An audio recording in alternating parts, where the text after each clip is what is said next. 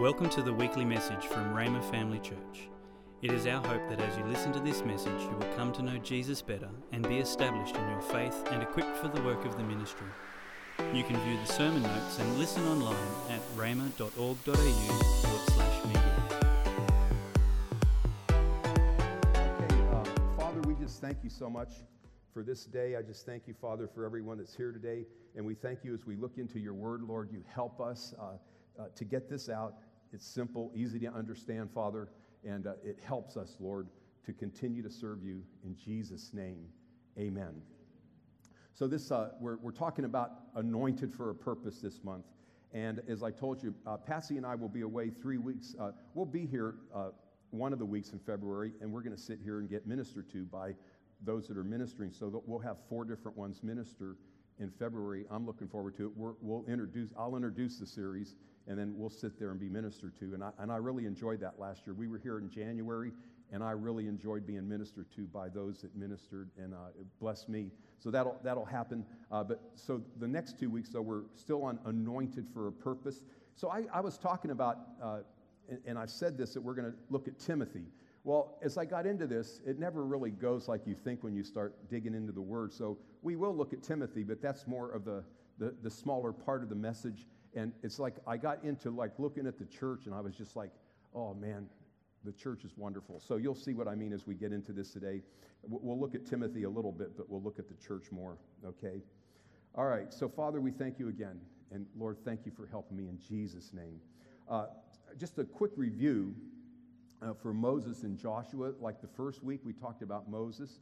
And when we were talking about Moses, we saw that how God designed and orchestrated something he said, build a tabernacle, and that was a place for his presence. And it was amazing his orchestration and design, how he talked to people, how he pulled everyone together to, did uh, to do it. And then when it was done, his presence, you know, always filled. Anything he says to do, he blesses it with his glory and presence after we do it. And so uh, that's a wonderful thing, and, and, you saw that. But uh, then we went and looked ahead because we're the temples, we're the house now. And we looked ahead to the church you know, and we are the church and we have the presence of God, so we all have a supply to give. We have graces and gifts and, and talents that God gave us, and God can orchestrate us. So our heart and desire in 219 is that uh, we're finally orchestrated to win the harvest, uh, to get people saved, to see them established, to see them trained and positioned to serve in the kingdom. So we're, we're not going to stop that get, we're not going to give up on that.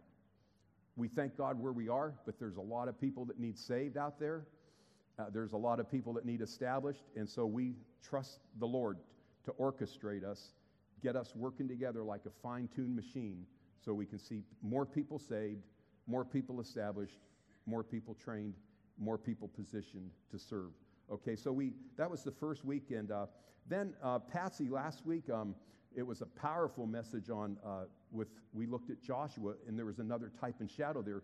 He was anointed to possess a land a promised land and then we took it into the new testament she did how we're anointed and we can possess our promised land. So i heard one testimony somebody had a bad report uh, they felt the lord doing something in their body they went back for another test this last week completely well uh, good report.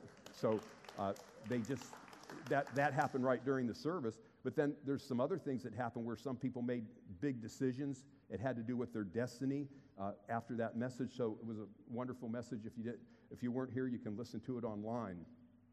So today, uh, we want to look at this. There's three things we're going to look at today the church and the world clock, defining the church, and Timothy's choices. So uh, you'll see what uh, this is all about, like the church and the world clock. Uh, you know, what is that? Well, here's, here, we're going to take a look at it, but this world clock that I'm talking about, God is the one that has the, he's the one that controls the world clock, the big picture. There's like a world clock, whether we want to admit it or not, and God is controlling what we would call the world clock. And we, we don't have a lot to do with it. We, there's parts that we play.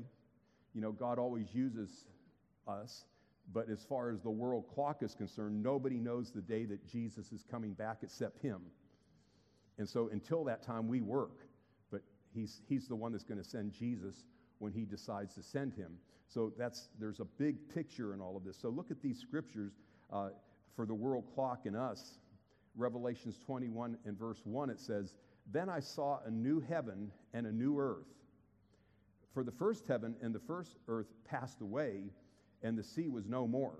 And so sometimes we forget these scriptures, but there's some big things that's going to be happening, you know, down the road. This is this world clock, the church and the world clock, you know, and so it, it always is good to look at the big picture because sometimes we just all get, we look at ourselves and what's going on, but there's like a, a bigger picture uh, that we need to always remind ourselves of.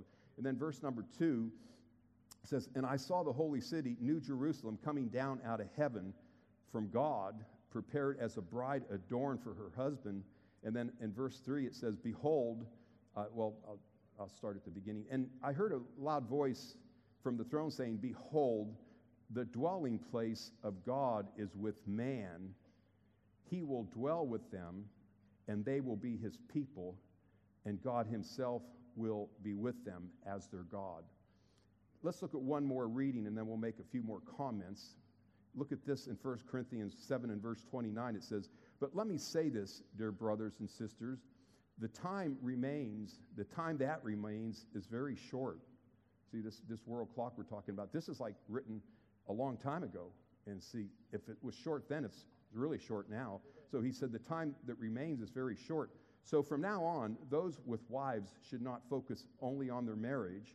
Those who weep or rejoice or who buy things should not be absorbed by their weeping or their joy or their possessions. Pretty powerful scripture there, isn't it? Uh, so here's what we can, from these two uh, portions of scripture that we read, I think we can uh, come with this conclusion. The time is short. Can you agree with it? The time is short. Now, now, people out there that don't know Jesus, they wouldn't know that. And the Bible even said there's going to be mockers. Like, when is he coming? He hasn't come back yet. You know, he's not going to come. There's going to be people mocking. But when you stay with the Bible and see what it says, he's coming back. There's a, there's a world clock going on, there's a big picture out there, and he will be back. So the time is short. We have a job to do. Can you agree with that? uh, but then, if you really look at those scriptures properly, did you notice that it doesn't say not to focus on your marriage? It says not to focus only on your marriage. So we want to make sure we're balanced here. You know, so we're going to have our 30 year coming up, but like, you know, because in the last so many years that I've been saved, I've seen people get so spiritual that they don't look after the you know, husbands and wives. That's not what it's saying. So, just in order to be balanced, so you want to be balanced so we, we have a marriage, we don't, you know, ignore our marriage, but yet, what it says is don't only focus on that. There's like this big world clock picture, and we got a job to do, and the time is short. Then it also it doesn't say stop buying and stop weeping and stop rejoicing. It doesn't say that. It says not to be absorbed by that. So you know, uh, we were um, we went to Mount Tamborine to have lunch yesterday, and I bought some food. You know. You know, and I then on the way back, I had to get some gasoline. The car, car needed gasoline. I had to buy something, you know. And uh, I didn't weep yesterday, but um, I, I've, I've wept. Had a lot of joy yesterday because we were with our two daughters and, and our one daughter's husband and the other daughter's boyfriend, and it was just a joyful time together as a family. So there's a lot of joy. So, it, but you know, it, the thing is, enjoy those times, but that's, we're not absorbed by those things. There's like the big world picture clock. And so this is what John Wesley said a long time ago. Uh, he said, Give me 100 men who love only God with all their heart and hate only sin with all their heart, and we will shake the gates of hell and bring in the kingdom of God in one generation. Well, that didn't happen. He's gone, you know, but that was his heart's cry. And anytime we see something like that, we have to make sure we don't get under guilt or condemnation. Everything we do is by grace, and we're just we're all just individually required to follow the Holy Spirit and not allow ourselves to get under guilt or condemnation. But on the other side of the coin, we shouldn't be lazy. And we, should, you know, we shouldn't be absorbed by this world, and we shouldn't forget the big picture and the world clock. Okay, so I just wanted to start off there to, to get us uh, ready as we look into the church. So the next thing, that, that that's all the time we can spend on that. I, I want to look at like defining the church and just some things that the Bible says about the church. So you remember two weeks ago, we saw the scripture, Jesus said, I will build my church. So, like, what are we building? Jesus said, I'm going to build it. So, here's just some things about the church, and I think it will help all of us because we are the church, and it's important that we know who we are and what we're all about. So, here's the first thing that, that I, as I was looking, we could have gone on for a long time. I had to, like, limit how much I could share here. But the first thing that was in my heart that I thought, let's look at this, that the first thing about the church, it's a worldwide assembly. It's a worldwide assembly, okay? It's not like a business or corporation, because, you know, like Shell Oil, you know, and, and, and these pharmaceutical companies and all the big things, they're all over the world and they're big corporations and they're big businesses. Well, the church is worldwide. It's been around longer than Shell Oil and the pharmaceutical companies and all those other big things. It's worldwide, but it's not a business organization or corporation. It's not a social club either. But, thank, but, but with that said, it's a place for fellowship. Uh, so it, it's, it's that. But let's look at what the Bible says about it in Revelations 5 and verse 9. It says, They sang a new song with these words You are worthy to take the scroll and break its seals and open it. For you were slaughtered, and your blood has ransomed people for God. It's talking about Jesus. And, and look what it says it says, from every tribe and language and people and nation. And so the church is worldwide. Look at this scripture, uh, 7 9. It says, After this I saw a vast crowd, too great to count from every nation and tribe and people and language, standing in front of the throne and before the Lamb. They were clothed in white robes and held palm branches in their hands. The church is every nation. And anybody that becomes a Christian, you'll eventually love the nations. I, I know that uh, you, you may have heard me say this before, but when I had eyes on the lady I married, she didn't have eyes on me. One reason was she had a, a, a checklist, and her checklist included a heart for the world, missions. And I never talked about the world and I never talked about missions, so although she loved me, she would not release it. Now, her eyes said, I love you, but her mouth wouldn't say it. you know, and it was, con- it was a confusing season. But then I was asked to go on a mission trip by a friend of mine, and I went on a missions trip, you know, and you know, there's different places you can go. You wouldn't think the first city I landed on in for a mission trip was Paris, France.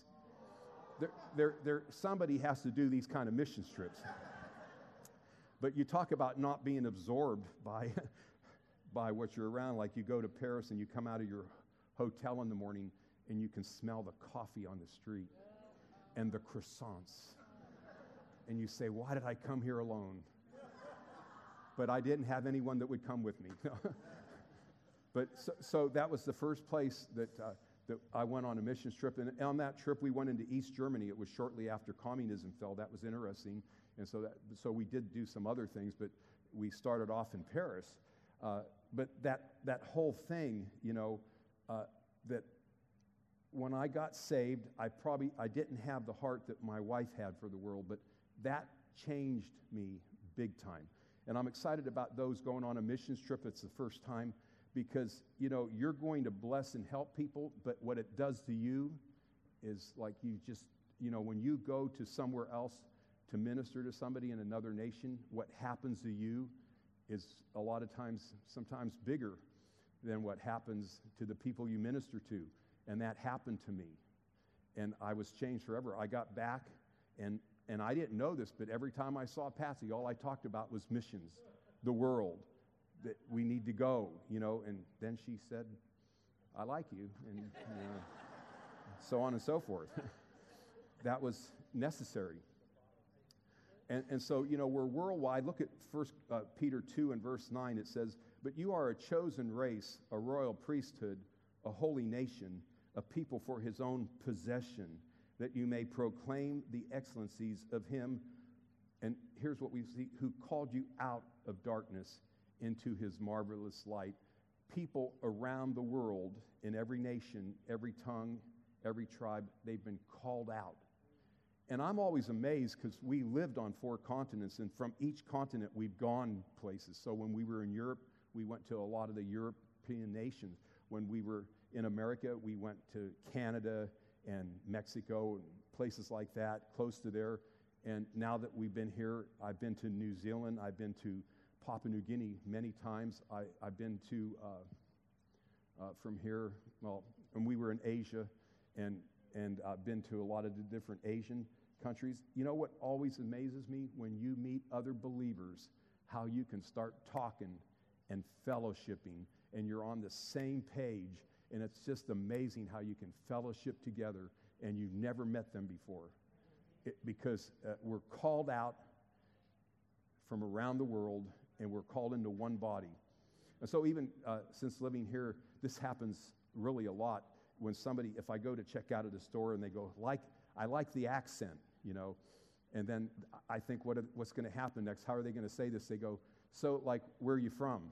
They won't say, are you from the U.S. or Canada? Because what I understand here is if you say Canada and you're from the U.S., they get mad.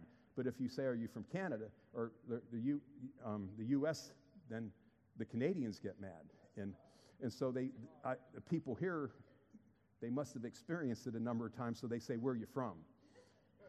And so what I, what I started to do is I said, Well, I'm from the States, right below Canada. And I said, But I love the Canadians. I just like to confuse them, you know, because I do. You know, I've been to Canada before, and, and there, there are brothers. You know, I, we've been with Christians up there, and there are our brothers and sisters. So I love the Canadians, love the world.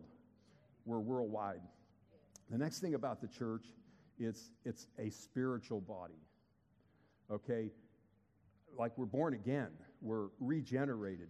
And, you know, like, think about this like Constantine, and he, he's the guy over in Rome, Italy. This is like 306 years after Jesus arose. And Constantine was the guy for Rome. And he decided to steer Italy into Christianity. So he, he favored that. And even the people that analyze this stuff, they really, I got this out of um, Wikipedia, and it says the historians, they still remain uncertain about Constantine. Why did he favor Christianity? Why was he doing that? But he steered Italy in that direction in Rome. And so, you know, when we talk about Christianity, we're talking about it's a spiritual thing. It's not like a politician that says, we're going to be a Christian nation. So this Constantine says we're going to be a Christian nation, and then the guy that followed him was Nero. And so then there was a big fire that happened over there in Rome, and Nero, because he wasn't born again, he wasn't a Christian, he began to kill the real Christians. So here's Rome, and they say they're Christian, and they're killing the real Christians. So we lived over there for nine and a half years in Rome. Well, not in Rome, but in Italy for nine and a half years, and that's where we did ministry. And so I talked to the Italians, and you know, the catacombs, you know, they're real popular. Well, the Italians said, you know, you know the truth about the catacombs? They said there were some Christians that got killed in the Colosseum in Rome, but the catacombs, there were more Christians killed up north, and the catacombs are up north, and that's where the real Christians hid from the so called Roman Christian government. And they, they had to go hide there so they wouldn't get killed. So when you think about Christianity, it's just not a politician saying we're a Christian nation. Christianity, you enter it by a new birth. And so uh, you look at John chapter 3 and verse 3, and this is what Jesus said. He said, I tell you the truth, unless you are born again, you cannot see the kingdom of God. It's a spiritual body, it's not a club. It's not a, or an organization or corporation or anything. It's like a spiritual body. There, the entry into it is heart and mouth and belief. And so it doesn't matter if you go to a church. Did you ask Jesus Christ to be your Lord and declare him Lord? Because as you know, I was in church every Sunday for the first 23 years of my life on the front row, and I was not in the kingdom. I did not have a spiritual birth. Okay, I like this, what it says here in John 3 6. It says, That which is born of the flesh is flesh, that which is born of the spirit is spirit. So I sat in church for 23 years, but I was just flesh. My spirit wasn't regenerated. I didn't have a new birth. I like the way it says in this translation uh, it says humans can only re- uh, reproduce human life, but the Holy Spirit gives birth to spiritual life. And so everyone is required with their heart and their mouth to confess Jesus as their Lord. It's a personal thing, it's not a membership. Because, as you know, I grew up in the Catholic Church, and I know I've met Catholics that are born again and they're in the kingdom. Our family wasn't. And so it wasn't till I heard the gospel. You have to hear the gospel to get faith to get saved. It's not till somebody said this one thing. They said, you know, the scripture, you must be born again to enter the kingdom of God. And I thought, I'm 23 years old and I've been in church every week and I never heard that scripture. I never knew that scripture existed. But as soon as I heard the word, it started to work. As soon as you hear the word, it starts to work on the inside of you. And I, it was like the Holy Spirit. God brought that back to me. Unless you're born again, you cannot enter the kingdom of heaven. And I couldn't get away from that. So it's a, the church is a, a, a spiritual, it's, it's, a, it's a spiritual thing. Um, I'm going to skip the next one and, and go over. I'm going to skip a point here. I'm looking at the time. I'm going to skip that and I'm going to go to this one. The church is also a transformed bunch. You like the word bunch? I thought about lot, L O T, but then I chose bunch. We're a transformed lot or bunch, okay? And, uh, you know, and so as I said, you know, I was in church every Sunday, but I wasn't transformed.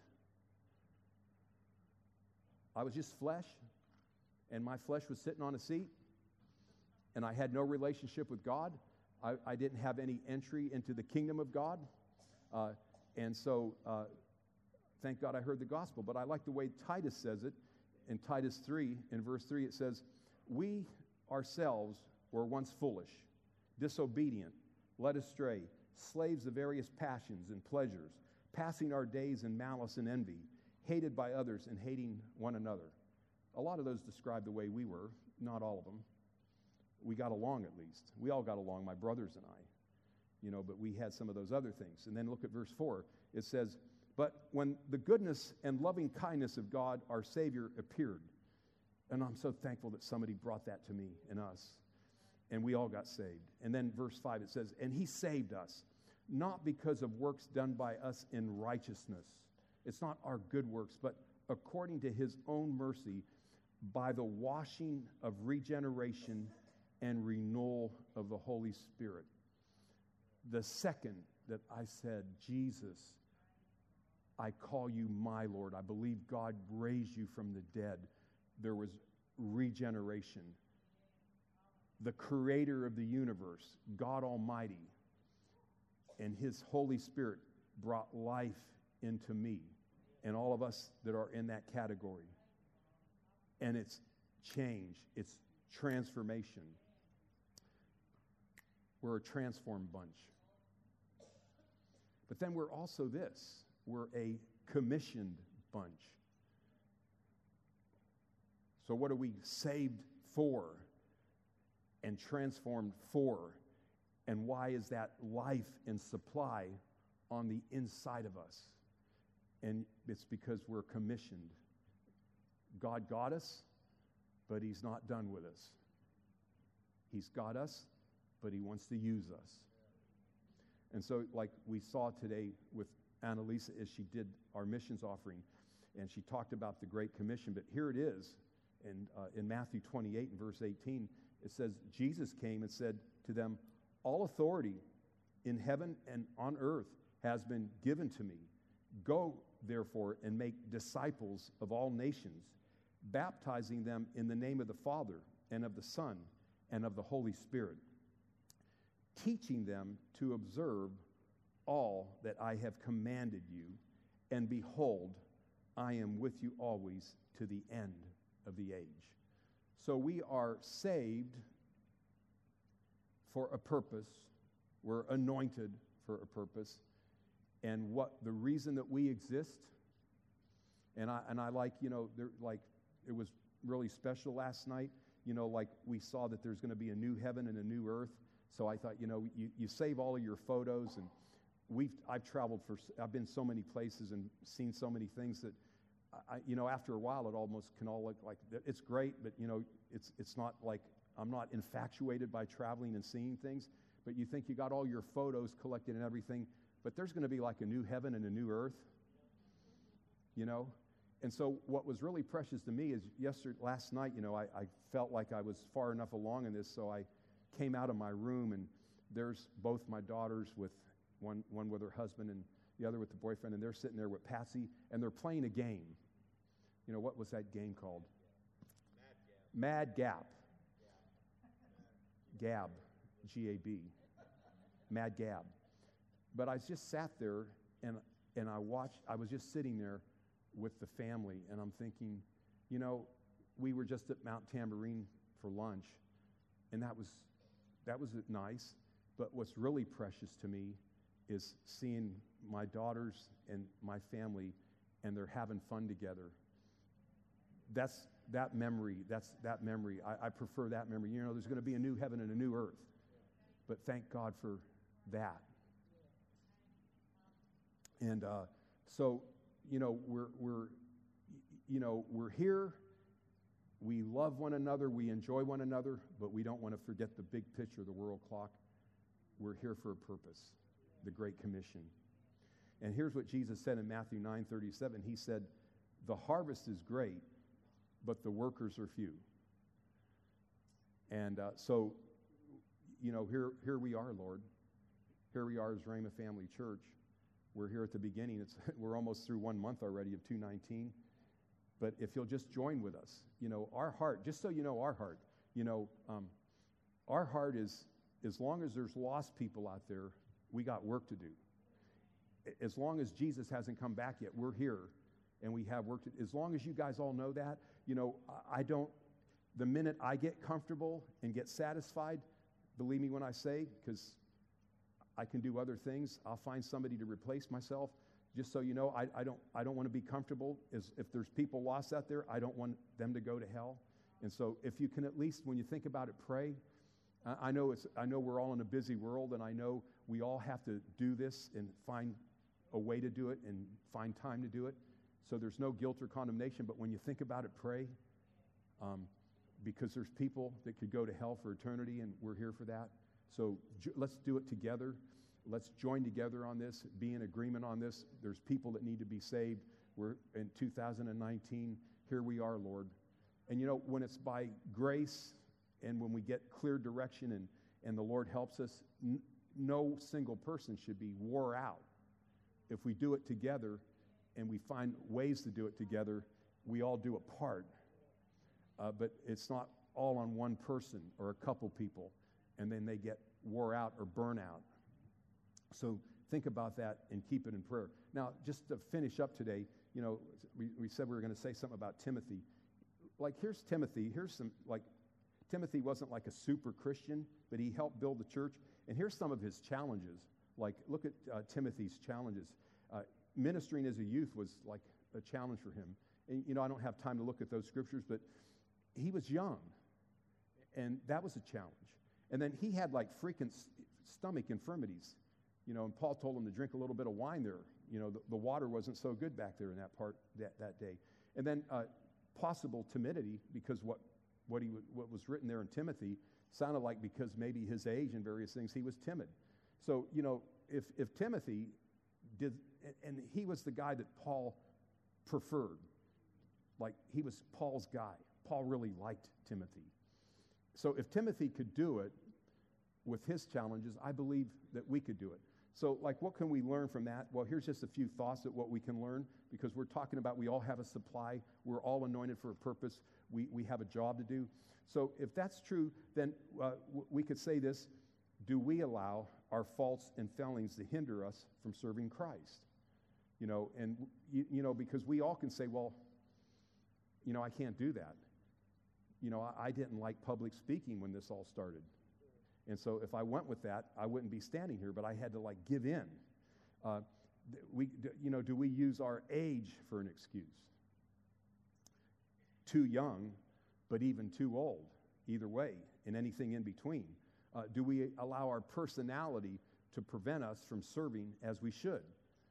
Uh, sometimes too timid or too fearful. But then on the other side, you know, the other ones that, that live for exposure, sometimes there has to be a humbling there because that can be just as bad in that balance. And then, uh, then uh, do we excuse ourselves from service by referring to physical problems? You know, and so the Lord wants to help us so we can be the vessels that He can use. Okay, so with that said, let's finish up with these two verses of Scripture today. In Philippians 2 and verse 20, because uh, the last thing we want to look at is Timothy's choices. And it's just two verses here. Uh, Timothy's choices made him valuable to the kingdom. So it says this I have no one else like Timothy who genuinely cares about your welfare. All the others care only for themselves and not for what matters to Jesus Christ. So here's Paul, and when I say, you know, we say that Timothy was his guy, but what made Timothy his guy? So I think when, when we're here, we're anointed for a purpose, and we talk about, you know, it's a popular word now. When I was earlier, you hardly ever heard the word culture.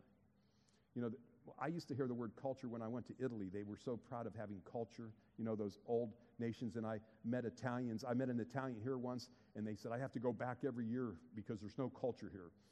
And, and, and I, you know, my family's from Italy, so I say this with all respect. I like this culture. I like the new places. I like the new way of thinking. you know, so I love Italy's great to go eat food and have a vacation, but I like Australia. Okay, but I'm, I'm proud to be an Italian and everything. But see, I that's the time. That's I heard about culture, you know, from there. But then it came into the church world and how important culture is. So when I think about, you know, what kind of culture do we want as a church? And th- this is like, you know, when we talk about our part and being anointed for a purpose, we can all do this. So here's what we can see from these two verses Timothy was valuable to Paul and the church. I think we can agree on that. But then Paul said, I don't have anyone else like him. All right? So my thought is when I read that, the very first time I read this verse a number of years ago, I thought, I want to be like Timothy. So we served uh, another ministry for a long a lot of years, and I wanted to be like that to that ministry.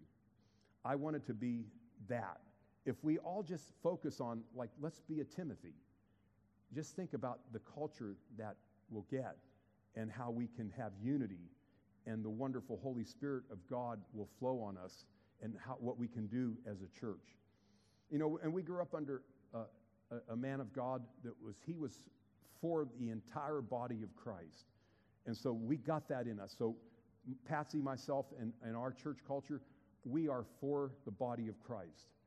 So we're for everyone, but then you always also, the, the, man that we grew up under, he was really aware that he had a part. So Rhema Family Church has a part. Because we have a part, it doesn't mean that we are competing with anyone else and we ever talk bad about any.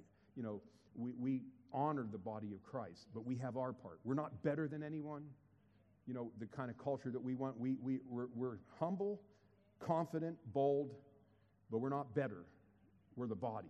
We're part of the body, and we have our part to play. Um,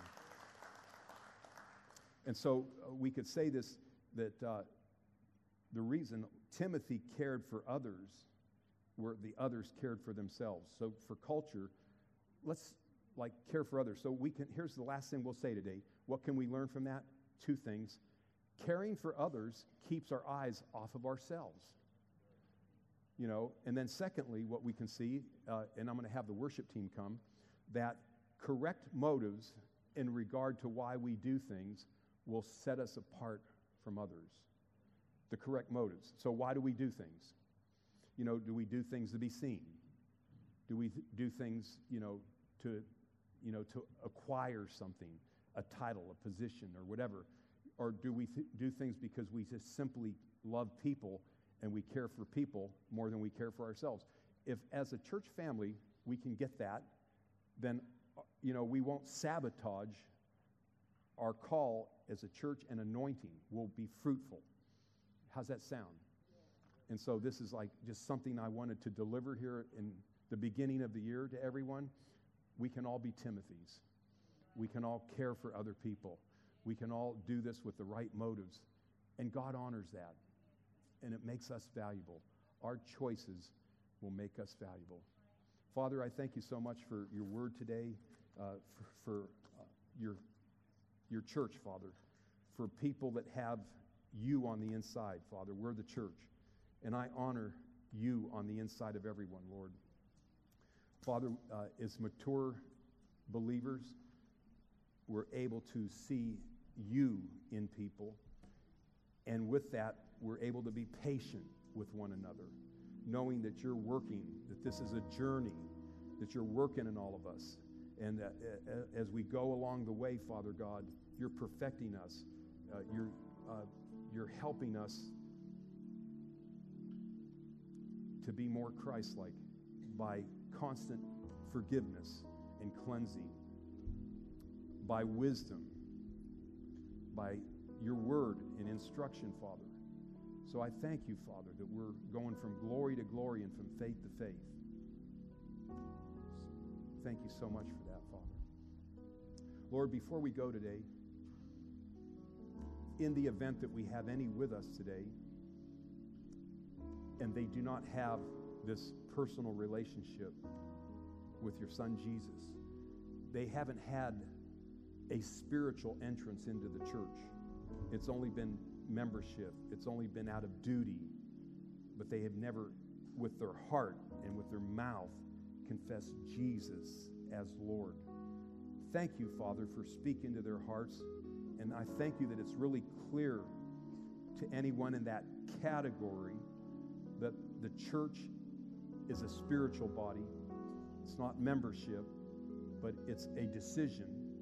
It's a believing in the heart and a confessing with the mouth, as you've said in your word, Lord. So thank you that that's clear to everyone in that category today. For anyone here that's you're in that category and you say, well, I never really confessed Jesus as my Lord. I'm not quite sure that I have God in me, that I'm in the spiritual body. I've just walked through church doors before, but I've never had a conversion. I've never had the life of God come on the inside of me. If you're in that, having those thoughts right now, we're going to pray a prayer. And this is your opportunity to have a spiritual birth, a conversion, an entry into the body of Christ, a spiritual entry. This is your opportunity. So we, we uh, when we pray around here for this part of the service, we like closing our eyes. One reason is because you can pray this from your heart. You're not looking around, but you're praying from your heart. And every word that comes out of your mouth, you, you really mean it. You believe it. So let's pray this together with our eyes closed and with our heart engaged. Let's say this together. Heavenly Father, thank you for Jesus Christ.